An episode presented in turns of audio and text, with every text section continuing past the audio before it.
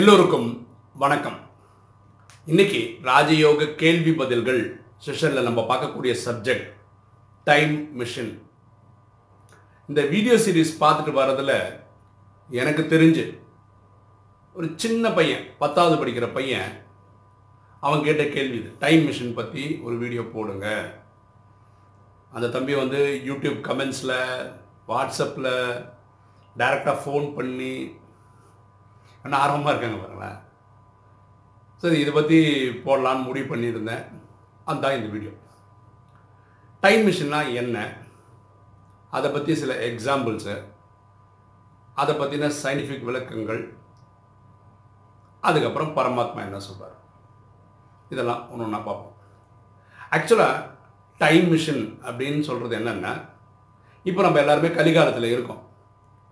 ஒருவேளை காலத்தில் ரிவர்ஸில் போக முடியுமா? இருந்தால் இதே காலகட்டம் நமக்கு நடக்கும். திரேதாயுகத்துக்கோ துவாபரிகத்துக்கோ இல்லை சத்தியுகத்துக்கே போக முடியுமா? இருந்தால் இந்த டைமில் இருக்கும்போதே கொஞ்ச நாள் அங்கே இருந்துட்டு திரும்ப இங்கே வர முடியணும். அல்ல, இங்கேருந்து ஃபார்வேர்டு போகணும். இப்போ நம்ம 2017 இருக்கோம். ஒருவேளை 2020 எப்படி இருக்கும், 2030 எப்படி இருக்கும்னு போய் பார்க்கணும். அதாவது அங்கே யாராவது மக்கள் வாழ்ந்துன்னு இருப்பாங்க. இதான் டைம் மிஷினோட கான்செப்ட். அதை சொல்கிறேன். அதில் எவ்வளோ நாள் இருக்கணும்னு நினைக்கிறோமோ அதை பார்த்துட்டு வேடிக்கை பார்த்துட்டு திரும்பி வரலாம். இதை பற்றி நிறைய படங்கள் வந்திருக்கு, ஃபிக்ஷன் ஸ்டோரிஸ் வந்திருக்கு. சரியா? சரி, இந்த தம்பிக்கு சொல்லணுமேன்றதுக்காக நான் நிறைய வீடியோக்கெல்லாம் பார்த்தேன். அதில் 1-2 வீடியோவில் டைம் மிஷினை பற்றி அவங்க போட்டதை சொல்லிடுறேன், ஒரு ஐடியா கிடைக்கிறதுக்காக. ஏன்னா சில பேருக்கு ரொம்ப புதிய கான்செப்ட் இது டைம் மிஷின்றது. அவங்க ஒரு நிறைய விஷயங்கள் சொல்கிறாங்க. நம்ம ரெண்டு எக்ஸாம்பிள் எடுத்துப்போம். அதில் ஒன்று என்ன சொல்கிறாங்கன்னா, ஒரு 1900 ஒரு குரூப் ஃபோட்டோ எடுத்துருக்குறாங்க. அந்த குரூப் ஃபோட்டோவில் ஒருத்தர் இருக்கார். அவர் வந்து ஒரு டிஷர்ட்டு, க்ளோஸ் நெக்கு போட்டு ஒரு டிஷர்ட்டு, அதில் ஒரு லோகோ பிரிண்ட் ஆகிருக்கு. ஒரு ரொம்ப ஹேர் ஸ்டைல்லாம் வந்து ஷாமா மாடர்னாக வச்சுருக்கு. அதாவது 1900. அப்போ என்ன அந்த ஃபோட்டோ படி அவங்க சொல்ல வராங்கன்னா, இவர் இந்த காலத்து ஆள், 2000 மேலே பிறந்தவர், இவர் வந்து டைம் ஸ்பேஸ் வழியாக ரிவர்ஸில் போயிட்டார். அவர் அங்கே போய் அந்த டைம் அங்கே இருக்கும்போது இவங்க ஃபோட்டோ எடுத்துட்டாங்க. இல்லைனா அந்த காலகட்டத்தில் எல்லாருமே கோட் ஷூட்லாம் போட்டு ட்ரிம்மாக இருந்த மாதிரி தான் இருக்குது. இவங்க மட்டும் தான் டிஷர்ட்லாம் போட்டு பந்தாவாக இருக்க மாதிரி ஒரு ஃபோட்டோ எடுத்திருக்காங்க. அப்போ இவர் இப்படி ரொம்ப ஃப்யூச்சரில் வாழக்கூடிய ஒரு ஆள் ரிவர்ஸில் வரும்போது எதேச்சியாக எடுத்த ஃபோட்டோவில் மாட்டிக்கிட்டாரா அப்படின்னு கேட்குறாங்க. அதே மாதிரி ஒரு சார்லி சாப்ளின் வீடியோ ஒன்று காட்டுறாங்க.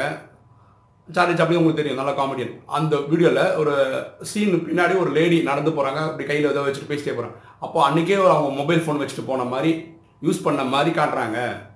அப்போ இன்றைக்கி யாரோ மொபைல் ஃபோன் வச்சுருக்கவங்க அந்த காலகட்டத்துக்கு போயிட்டாங்களா, அதை இவங்க தெரியாமல் ரெக்கார்ட் பண்ணிட்டாங்களா, இப்படின்னு சொல்கிறாங்க. அடுத்தது இப்போ ஸ்விஸ் இருக்கு இல்லையா, சுவிட்சர்லாண்டு வாட்ச் வந்து, ஸ்விஸ் வாட்ச் வந்து ரொம்ப ஃபேமஸ். இப்போ அவங்க இந்த வாட்சை எத்தனை வருஷமாக தயாரிக்கிறான்னு நம்ம தெரியல. ஒரு எக்ஸாம்பிளுக்கு ஒரு 200 ஸ்விஸ் வாட்ச் தயாரிக்கிறாங்கன்னு வச்சுப்போம். ஒரு எக்ஸாம்பிளுக்கு ஒரு 500 வருஷம் 600 வருஷத்துக்கு முன்னாடி சைனாவில் இருக்கக்கூடிய ஒரு கேவில், ஒரு குகையில், ஒரு ராஜ கொட்டாரத்தில், அது மியூசியமே இருக்கலாம், அங்கே அகழாராய்ச்சி பண்ணும்போது ஒரு ஸ்விஸ் வாட்ச் கிடச்சிருக்கு. ஏன்னா இதை தயாரிக்க ஆரம்பித்ததே இப்போ தான், கடைசி 200-300 வருஷம் இது காலகட்டங்களில் தான் ஸ்விஸ். ஆனால் 600 வருஷத்துக்கு முன்னாடியே அங்கே எப்படி ஸ்விஸ் வாட்ச் கிடச்சிச்சு? அப்போ யாரோ ஒருத்தர் இங்கேருந்து ட்ராவல் பண்ணி அந்த டைமில் அங்கே இருக்கும்போது அதை விட்டுட்டு வந்துட்டாரா? இதுதான் டைம் ஜோனை பற்றி நிறைய கேள்விகள் நடக்குது. சரிங்களா? அப்போது இதுக்கு ப்ராக்டிக்கலான அப்புறம் வேற ஒரு எக்ஸாம்பிள் பார்த்துட்டு வருவோம். நான் சின்ன பையனாக இருக்கும்போது டிவி சீரியல் ஒன்று பார்த்தேன், இந்த டைம் மிஷின் லாஜிக்கை வச்சு. அதில் ரொம்ப காமெடியாக இருந்தது, ரொம்ப இன்ட்ரெஸ்டிங்காக இருந்தது. ஒரு வீட்டில் ஒரு சின்ன பையன் இருக்கான், அவங்ககிட்ட ஒரு வாட்ச் இருக்கும். அந்த வாட்சை அவன் திருப்பினான்னு வச்சுக்கோங்களேன், கிபி கிமு அப்படிலாம் திருப்பினான்னா அந்த காலகட்டத்துக்கு எனக்கு போக முடியும், இத்தனை மணி நேரத்தில் திரும்பி வந்துடலாம். அவங்க வீட்டில் ஒரு திருட்டு நடக்கும் சாயந்தரம் ஒரு 4 மணி போல். ஓகேவா? அப்போ அவங்க வீட்டில் பொருள் காணாமல் போயிடுச்சு. அப்போ எல்லாருமே டென்ஷன் ஆகிறாங்க. இந்த வீட்டு அப்பா வந்து ஃபோன் அடிக்கிறார், போலீஸ்காரங்களாம் வந்துடுறாங்க. அப்போ இந்த பையன் சொல்கிறான், ஏன்ப்பா இதுக்கெல்லாம் போலீஸெல்லாம் கூப்பிட்டீங்க, நம்ம ஈஸியாக கண்டுபிடிக்கலாம் இதன்னுவான். எப்படி கண்டுபிடிக்கலாம், கவலைப்படாது, எப்போ போச்சு திருட்டு போச்சுன்னு நினைக்கிறீங்கன்னா, ஒரு 3:50 போல் திருட்டு போயிருக்கோம், அதான் 4 மணிக்கு எனக்கு பார்த்தேன் அப்படின்னு அப்பா சொல்கிறாரு. அவ்வளோதானே, அந்த போலீஸ் அங்கெல்லாம் பக்கத்துக்கு குறைச்சிப்பான். இப்போ பாருங்கள், நம்ம எல்லாரும் 3:30 போயிடலாம், 3:30 போயிடுவாங்க. எல்லாம் வெயிட் பண்ணுவாங்க. 3:45 ஆகும்போது, 3:50 திருட்டு நடந்தது, 3:50 திருட வருவான் பாருங்க, இவன் போலீஸ் அனுப்பிச்சிடுவான். இப்படி ஒரு காமெடி ப்ரெசென்ட் பண்ண டைம் ஜோன். அதில் வந்து ராஜா காலத்துக்கெல்லாம் போயிட்டு வருவான். அந்த சீரியல் ஃபுல்லாகவே இப்படி தான் இருக்கும். இது டைம் ஜோனை டைம் மிஷினை ஒரு கான்செப்டாக வச்சு அவங்க தயாரிச்சிருக்காங்க. இப்போது எனக்கு தெரிஞ்ச எக்ஸாம்பிள்ஸ்லாம் சொல்லியிருக்கேன், இதோட விளக்கங்கள்லாம் சொல்லியிருக்கேன். அந்த ஃபோட்டோவை சொல்கிறோம் பார்த்தீங்களா, அந்த ஃபோட்டோவை பொறுத்த வரைக்கும் என்ன சொல்ல வரேன்னா, இப்போவே பார்த்தீங்கன்னா நான் எனக்கும் நல்லா ஞாபகம் இருக்குது, உங்களுக்கும் ஞாபகம் இருக்கும். ஒரு பழைய படத்தில் ஒரு ஆக்டர் வந்து பாண்டியராஜன் சொல்லி ஒரு இப்போ டேரக்டர் கம் ஆக்டர், அவர் வந்து ஒரு பேண்ட்டை கீழ்ச்சிட்டு தெரியாமல் கிழிஞ்சிடும், அதனால் அந்த முட்டி வரைக்கும் கீழ்ச்சிடுவார் ஒரு பேண்ட்டை. ஒரு பேண்ட் வந்து ஃபுல்லாக இருக்கும், அது போட்டு நடந்து வரும், ஒரு வழியே இல்லாமல் அப்படி ஒரு நடந்து வரும். அப்போ எல்லாரும் கேட்பாங்க, சிரிப்பாங்க, அதனால் ஒரு காலில் முக்கா பேண்ட்டு ஒரு காலில் ஃபுல் பேண்ட். நான் இது அமெரிக்காவில் தான் லேட்டஸ்ட் ஃபேஷன் வரும். உடனே அந்த ஊரில் இருக்கிறவங்களாம் டக்குன்னு அந்த மாதிரி பேண்டை கட் பண்ணி ஊர் சுற்ற ஆரம்பிச்சிடுவாங்க. ஆக்சுவலாக இது வந்து அன்னைக்கு கேட்கும்போது ஒரு காமெடியாக இருக்கலாம், இப்போ நடைமுறையில் ஈஸியாக இருக்குது. நான் என்னோடய சொந்த அனுபவம் சொல்ல போகிறேன். நான் டிஎம்எஸ் குரூப்பில் சாஃப்ட்வேரில் ஒர்க் பண்ணிகிட்டு இருந்தேன் அந்த டிவிஷனுக்கு. அப்போது ஃபஸ்ட்டு வேலையெல்லாம் கட்சிச்சு. எங்களோட பாஸ் வந்து ஜெர்மன், அவர் வந்திருந்தார். 1-to-1 நாங்கள் ரெண்டு பேரும் பேசணும். அவர் வந்து ஒரு ஜீன்ஸ் பேண்ட் போட்டிருந்தார், அங்கங்கங்கே கிழிஞ்சிருக்குது. ஒரு டிஷர்ட் போட்டிருந்தார், அவ்வளோ சிம்பிள். நினச்சேன், பாவம் கம்பெனி ரொம்ப நஷ்டத்தில் ஓடுது போல இருக்குன்னு நினச்சேன். தெரியாதனமாக இந்த கம்பெனியில் ஜாயின் பண்ணிட்டோமோ கூட நினச்சேன். அவர் போனதுக்கப்புறம் நேராக போயிட்டு எங்கள் அக்கௌண்ட்ஸ் மேனேஜர்கிட்ட கேட்டேன், என்னங்க முதலாளியே பேண்ட் அங்கங்கெல்லாம் கிழிஞ்சு போட பேண்ட்லாம் போட்டு வந்திருக்கிறாரு, அவ்வளோ கம்பெனி தரித்திரத்தில் போயிட்டுருக்காங்க. நீங்கள் வேறங்க, ஃப்ரான்ஸில் தான் உலகத்திலேயே இந்த என்ன சொல்கிறது ஃபேஷனில் வந்து ஃபாஸ்ட்டாக போகிற இடம், அங்கே இதுதான் லேட்டஸ்ட்டு ட்ரெண்டு, அதை இவர் போட்டுன்னு இருக்காரு. நம்ம கம்பெனி பயங்கர வசதி வாய்ப்போடு தான் போயிருக்குது, எல்லாருக்கும் 30 இது வரைக்கும் ஒரு நாள் கூட தவறாமல் சேலரி கரெக்டாக கொடுத்துருக்கோம், யாருக்கிட்டேயும் நம்ம கடன் கிடையாது, ஓகேவா? ஸோ இந்த மாதிரி அப்போது ஃபேஷன் அப்படி தான் வந்திருக்கணும். ஃபார் எக்ஸாம்பிள், இப்போ இந்த சார்லி சாப்ளின்ல அந்த ஃபோன் விஷயம் சொல்கிறோம் பார்த்தீங்களா, இதுக்கு நீங்கள் நல்ல எக்ஸாம்பிள் வந்து எல்லாரும் ஜேம்ஸ் பாண்ட் படம் எடுங்க. ஜேம்ஸ் பாண்ட் படத்தில், பழைய ஜேம்ஸ் பாண்ட் படத்தில் ஒரு கார் வச்சுருப்பார், அந்த புல்லட் ப்ரூஃப், அந்த சுட்டாலாம் குண்டெல்லாம் போகாது, அந்த கார் பறக்கும். அப்போல்லாம் அந்த காலகட்டத்தில் அந்த மாதிரி கார்லாம் இல்லை.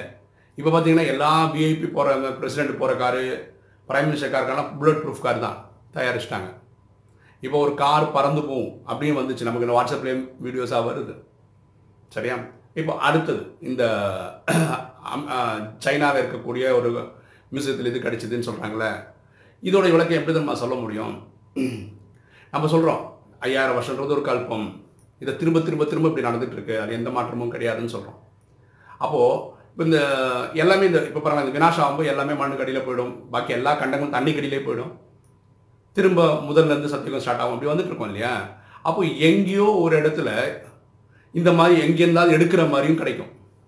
அப்போது நான் சொல்கிறது ஒரு 600-700 வருஷத்துக்கு முன்னாடி ஒரு கொகையில் ஸ்விஸ் கிடைக்குதுன்னா, இனிமே தான் இந்த கல்பத்தில் சுவிஸ் ஒரு அவங்க வந்து ஒரு வாட்சே தயாரிக்க போகிறாங்க. ஆனால் அங்கே கிடச்சதுக்குன்னா என்ன நடத்தணும், போன பிறவியில் போன கல்பத்தில் நடந்த தயாரிப்பில் இருக்கிறத ஒன்று அங்கே எங்கேயா விட்டு போயிருப்பாங்க, அது இவங்க எடுக்கிற மாதிரி ஒரு காட்சி வரும், அது நடந்திருக்கும். இதை தவிர அது விளக்கமே கொடுக்க முடியாது. அப்போ பார்த்தீங்கன்னா சில கோயில், இது நிறைய பேர் என்ன கேள்வி பதிலில் கேட்குறாங்க, இந்த கோயில் 1000-10000 வருஷம் பழக்கன்றாங்க, இந்த கோயில் 20000 வருஷம் பழக்கன்றாங்க, நீ மொத்தமே கல்பம் 5000 வருஷம் தான் சொல்கிறீங்க, ஓகேவா? அப்போது இது எப்படி புரிஞ்சுக்க முடியும்னா, இந்த கோயிலோட கணக்கு எவ்வளோ தான், ஒரு 500 வருஷம் 1000 வருஷம் தான் இருக்கும். இவங்க என்ன பண்ணுவாங்க, யாருமே வந்து அந்தந்த பிறவியை தவிர யாரும் வாழலை. இப்போ நான் இந்த பிறவியில் எனக்கு 60 வயசு, இந்த 60 வயசு அதுக்கு மேலே நான் வாழலை. அப்போ 10,000 இதெல்லாம் என்ன சொல்கிறாங்க, அகழ்வாராய்ச்சியில் இந்த கார்பன் டேட்டிங் சொல்கிற ஒரு மெத்தடை வச்சு கண்டுபிடிக்கிறாங்க. கார்பன் டேட்டிங்கில் எந்த ஒரு பொருளை எடுத்தாலும் அது இத்தனை வயசுன்னு சொல்ல முடியுது அதுக்கு. அப்போது இது வந்து 10,000 இருக்கும், 20,000 இருக்கும், இது கல்பம் இன்ஃபினிட்டாக ஓடிட்டுருக்கு, எல்லா கல்பத்திலும் இந்த கோயில் கட்டியிருக்காங்க. அப்போது அந்த கல் எடுக்கும்போது இது இவங்க சயின்ஸ் இவ்வளோ தான் சொல்ல முடியும், சயின்ஸால் இது 10,000 வருஷம், இது 10 கோடி கூட இருக்கலாம், ஏன்னா எல்லா கல்பத்திலும் கோயில் கட்டுறாங்க. அது கோயில் கட்டுவாங்க, ஒரு காலகட்டத்தில் அது மண்ணோட மண்ணாக போயிடும், திருப்பி அடுத்த கல்பம் வரும், திருப்பி கட்டும். இதுதான் அதோடைய விளக்கம், ஓகேங்களா? இப்போ டைம் மிஷினை பொறுத்தவரைக்கும் சொல்கிறாங்க. இப்போது அடுத்த அட்வான்ஸ் ஸ்டேஜ் போகும். இப்போ புரிஞ்சுக்கிறதுக்காக எப்படி டைமை வேற ஒரு டைமுக்கு போக முடியும். இப்போ உலகத்தில் பார்த்தீங்கன்னா மேப் எடுத்திங்கன்னு வச்சுக்கலாம், இந்த பக்கம் ஆஸ்திரேலியா இருக்குது, இந்த பக்கம் அமெரிக்கா இருக்குது, ஆக்சுவலாக ரவுண்டாக இருக்குது, நம்ம மேப்பில் அப்படி தான் பார்க்குறோம். இப்போ நீங்கள் அது கிளியராக போடணும்னா, அந்த நியூ இயர் வருது இல்லை, புது வருஷம் வருது பார்த்தீங்களா, ஃபஸ்ட்டு உலகத்தில் நியூ இயர் யார் கொண்டாடுவோம்னா ஆஸ்திரேலியா தான் கொண்டாடுவோம், அதுக்கப்புறம் நியூசிலாண்டு, அதுக்கப்புறம் ஏஷியா, அதுக்கப்புறம் ஆஃப்ரிக்கா, அதுக்கப்புறம் அமெரிக்கா, இப்படி தான் நியூ இயர் கொண்டாடுறாங்க. ஏன்னா காலை இது அப்படி தான். இப்போ பாருங்களேன், நான் இப்போ ரெக்கார்ட் பண்ணிகிட்டு இருக்கேன், இன்றைக்கி ஞாயிற்றுக்கிழமை காலங்காத்தால் ஒரு 5 மணி வச்சுக்கோங்களேன். இப்போது ஆஸ்திரேலியாவில் வந்து சண்டே மத்தியானமோ சாயந்தரமாவோ இருக்கும். இப்போது இதே நேரம் அமெரிக்காவில் சனிக்கிழமை ராத்திரியோ லேட் நைட்டோ ஆகிருக்கும். நான் ரொம்ப கரெக்டாக சொல்லலை, ஓகேவா? அப்படின்னு என்ன அர்த்தம், உலகத்தில் இருக்க நிறைய பேர் சண்டேல இருக்கும், கொஞ்சம் பேர் இன்றைக்கும் சனிக்கிழமை தான் இருக்காங்க, ஓகேவா? இந்த டைம் ஜோன் படி முன்னாடியோ பின்னாடியோ எப்படி போக முடியும்னு புரியறதுக்கு ரொம்ப சிம்பிள் எக்ஸாம்பிள் சொல்கிறேன்.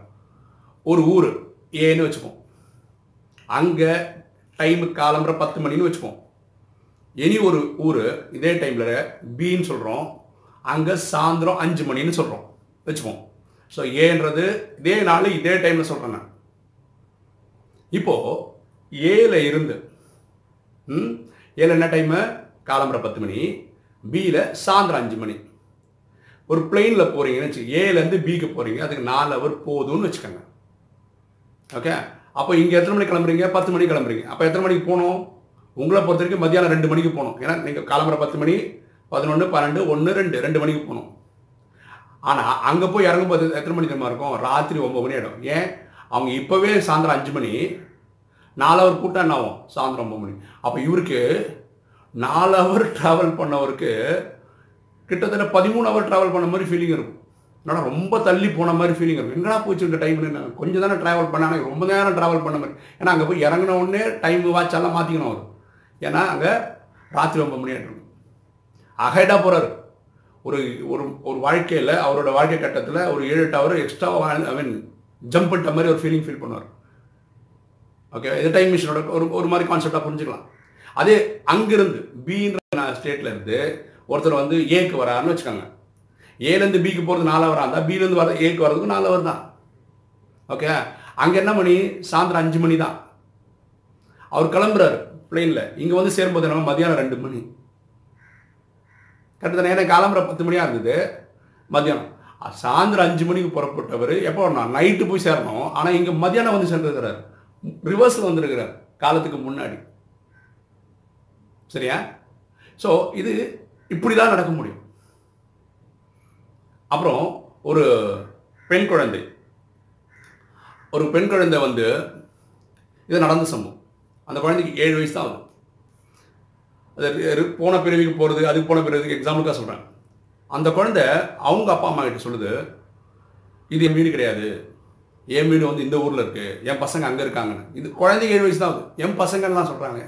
அப்போ இந்த குழந்தைக்கு ஏதோ பழைய பிறப்புற ஞாபகம்லாம் வருதுன்னு சொல்லிட்டு இவங்க அப்பா அம்மா அந்த குழந்தை சொல்கிற இடத்துக்கு கூப்பிட்டு போகிறாங்க. பார்த்தா அந்த மாதிரி கரெக்டாக ஒரு ஊர் இருக்குது, இந்த பஸ் ஏறுன்றாங்க. பார்த்தா அந்த ஒரு நம்பர் பஸ் வருது, கரெக்டாக ஏறுறாங்க, போகிறாங்க. இந்த ஊரில் இறங்குறாங்க, எல்லாம் இந்த பொண்ணு சொல்லுது இந்த இடத்துக்கு போகும். நேராக ஒரு வீட்டுக்கு போகுது, ஒரு ஈஸி சேரில் ஒரு 60 வயசு பெரியவர் உட்காந்துன்னு இருக்காரு. இந்த பொண்ணு போய் நேராக, அந்த குழந்தை 7 வயசு குழந்தை போய் நேராக போய் பேரை வச்சு கூப்பிடுது, டேய் ஓ அம்மா வந்திருக்கேன்டான்னு. அதாவது இவங்களுக்கு அம்மாவாக இருந்திருக்காங்க, போன பேர் ஷாக் ஆகிட்டார், 7 வயசு குழந்தை கூப்பிடுதேன்னு.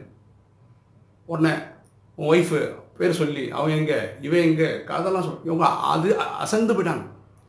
அப்போ அவங்க சொல்கிறாங்க, இல்லைங்க இது என் குழந்தை தான், ஆனால் இந்த குழந்தைக்கு போன பெரியவோட ஞாபகம்லாம் வருது, ஓகேவா? அதனால் எல்லாம் சொல்லு, எல்லா டீட்டெயிலும் கரெக்டு, இவங்க இறந்து போன டேட்டு எல்லாமே கரெக்டாக. சில பேர் மட்டும்தான் சன்ஸ்காரை கேரி பண்ணிட்டு போகிறாங்க, இந்த மாதிரி பழைய பிரிவுகளை ஞாபகத்துக்கிறதுக்காக. இதுலேருந்து நம்ம ஒரு விஷயம் புரிஞ்சுக்கலாம், மறுபிறவிகள் இருக்குன்றது இதை மாதிரி சில விஷயங்களை வச்சு புரிஞ்சுக்கலாம். பரமாத்மா சொல்கிறாரு, நமக்கு நம்பிக்கை இருக்குது, நம்பிக்கை இல்லாதவங்களுக்கு சொல்கிறேன், இந்த மாதிரி சில விஷயங்களை வச்சு நம்பலாம், ஓகே? என்னை பொறுத்த வரைக்கும் இப்போ ரொம்ப ரொம்ப முக்கியமான விஷயம் பரமாத்மா என்ன சொல்கிறார். ஏன்னா ராஜயோகம் பரமாத்மா சொல்கிறத பற்றி தான். நான் இது வரைக்கும் 8 வருஷம் படித்ததில்லை, இந்த டைம் மிஷினு டைம் ஜோன் இதை பற்றியெல்லாம் பரமாத்மா பெருசாக இன்ட்ரெஸ்ட் காமிச்சிக்கிறது இல்லை, சொல்லலை. அப்படியே அவர் சொல்லியிருந்தால் வேறு யாராவது சொன்னாங்கன்னு நான் சொல்கிறேன், ஓகேங்களா? நம்ம கொஞ்ச நாளுக்கு முன்னாடி ஒரு 7 நாளுக்கு முன்னாடி ஃபேஸ்புக்கில் ஒரு ப்ரொமோஷன் பண்ணியிருந்தோம். நமக்கு ஃபேஸ்புக்கில் ஒரு பேஜ் இருக்குது, Rajayoga classes, meditation classes in தமிழ்னு சொல்லிட்டு. கடந்த 1 வருஷமாக நான் போடுற எல்லா வீடியோட லிங்க்கும் ஃபேஸ்புக்கில் ஒரு பேஜில் ஷேர் பண்ணிட்டே இருந்தேன். இது வரைக்கும் ஒரு 500 லைக் தான் இருந்தது. ஸோ இது எல்லா ஆத்மாக்களும் பார்க்கணுன்றதுக்காக ஒரு ப்ரொமோஷன் பண்ணோம், ஃபேஸ்புக்கில் ஆடு கொடுத்துருந்தோம். அது நேற்றோட முடிஞ்சிச்சு, 7000 லைக்ஸ் வந்திருக்கு. இதோட இம்பார்ட்டன்ஸ் என்னென்னா, இப்போ எல்லா ஆத்மாக்களும் கூகுளில் சர்ச் பண்ணி தான் கிடைக்கிறாங்க, சில பேர் தான் யூடியூப்பில் போய் சர்ச் பண்ணுறாங்க. அப்போது கூகுள் சர்ச்சில் வந்து இந்த ஃபேஸ்புக் பேஜ் தான் இவ்வளோ நாளும் வந்துருந்தது, 500 லைக்ஸுக்கே வந்துட்டு இருந்தது. இப்போ 7000 லைக்ஸ் இருக்கிறதுனால நிறைய பேருக்கு தெரிய வரும், பரமாத்மா பற்றி புரிஞ்சுப்பாங்க. இது ஒரு நல்ல விஷயம். அது மாதிரி 2 நாளுக்கு முன்னாடி நான் ஒரு வீடியோ போட்டிருந்தேன், I see something in you அப்படின்னு ஒரு வீடியோ போட்டிருந்தேன். இப்போ நான் எப்படி ஒரு யூடியூப் சேனல் நடத்துகிறேனோ அதே மாதிரி தமிழ் சேனல் அப்படின்னு ஒரு சேனல் இருக்குது. அவங்களுக்கு வந்து 5-5.5 லட்சத்துக்கு பேர் சப்ஸ்கிரிப்ஷன் இருக்குது, அவ்வளோ பேர் இருக்காங்க. அப்போது அந்த நடத்துகிற விஜய்ன்றவர் எனக்கு தெரிஞ்சவர் தான். அப்போ அவர்கிட்ட சொல்லியிருந்தேன், நம்ம வீடியோவை நீங்கள் அதில் போட முடியுமா அப்படின்னு ரிக்வெஸ்ட் போட்டிருந்தேன். அவர் பார்த்தாரு, அவருக்கும் பிடிச்சிருந்தது, கண்டிப்பாக போடுறேன்னு சொல்லிட்டு இந்த தமிழ் சேனல்லையும் போட்டிருக்கிறேன். இது ஒரு ரெக்கக்னேஷன் தான், நம்ம வீடியோ வந்து அங்கே பார்க்க வைக்கிறதுக்கு அவர் போட்ட முயற்சிக்கு ரெக்கக்னேஷன் தான். அவருக்கு இந்த நேரத்தில் நான் அவர் தேங்க்ஸ் சொல்லிக்கிறேன். இப்போ என்னென்னா 5 லட்சம் மக்களில் ஒரு அட்லீஸ்ட் ஒரு 50,000 பேர் இந்த வீடியோ பார்த்தாங்கன்னா அதுக்கப்புறம் நம்ம சேனலில் ஏன்னா வீடியோ கிரெடிட்டுன்னு நம்ம வீடியோக்கு கிரெடிட் கொடுத்துருப்பார். அதுபடி நம்ம இதுக்கு வந்து நம்ம ராஜயோகமும் கற்றுப்பாங்க. ஸோ நான் பல வழியில் பரமாத்மாவோட நாலேஜை போக வைக்கிறதுக்கு முயற்சி பண்ணிகிட்ருக்கேன். அதோட ஒரு முயற்சி தான் தமிழ் சேனல். விருப்பப்பட்டால் நீங்கள் தமிழ் சேனல்னு போட்டு பாருங்கள், வரும். அது இப்போது 2 நாள் முன்னாடி போட்டிருக்கோம் அதை. ஸோ அந்த நம்ம கண்ணு அந்த சிம்பிள் வரும் பார்த்திங்களா, நம்ம வீடியோவில் பார்த்துருப்பீங்க, அதே சிம்பிள் பார்த்தா தான் தெரியும் ஐசி சம்திங் இன் யூன்னு. கிட்டத்தட்ட 2000-3000 மேலே மக்கள் ஏற்கனவே வீடியோ பார்த்துட்டாங்க, பார்த்துட்டே இருக்காங்க. ஓகேங்களா? ஓகே, உங்களுக்கு இந்த வீடியோ பிடிச்சிருக்குன்னு நினைக்கிறேன். பிடிச்சிருக்கவங்க லைக் பண்ணுங்கள், சப்ஸ்கிரைப் பண்ணுங்கள், ஃப்ரெண்ட்ஸுக்கு சொல்லுங்கள், ஷேர் பண்ணுங்கள், கமெண்ட்ஸ் போடுங்கள். தேங்க்யூ.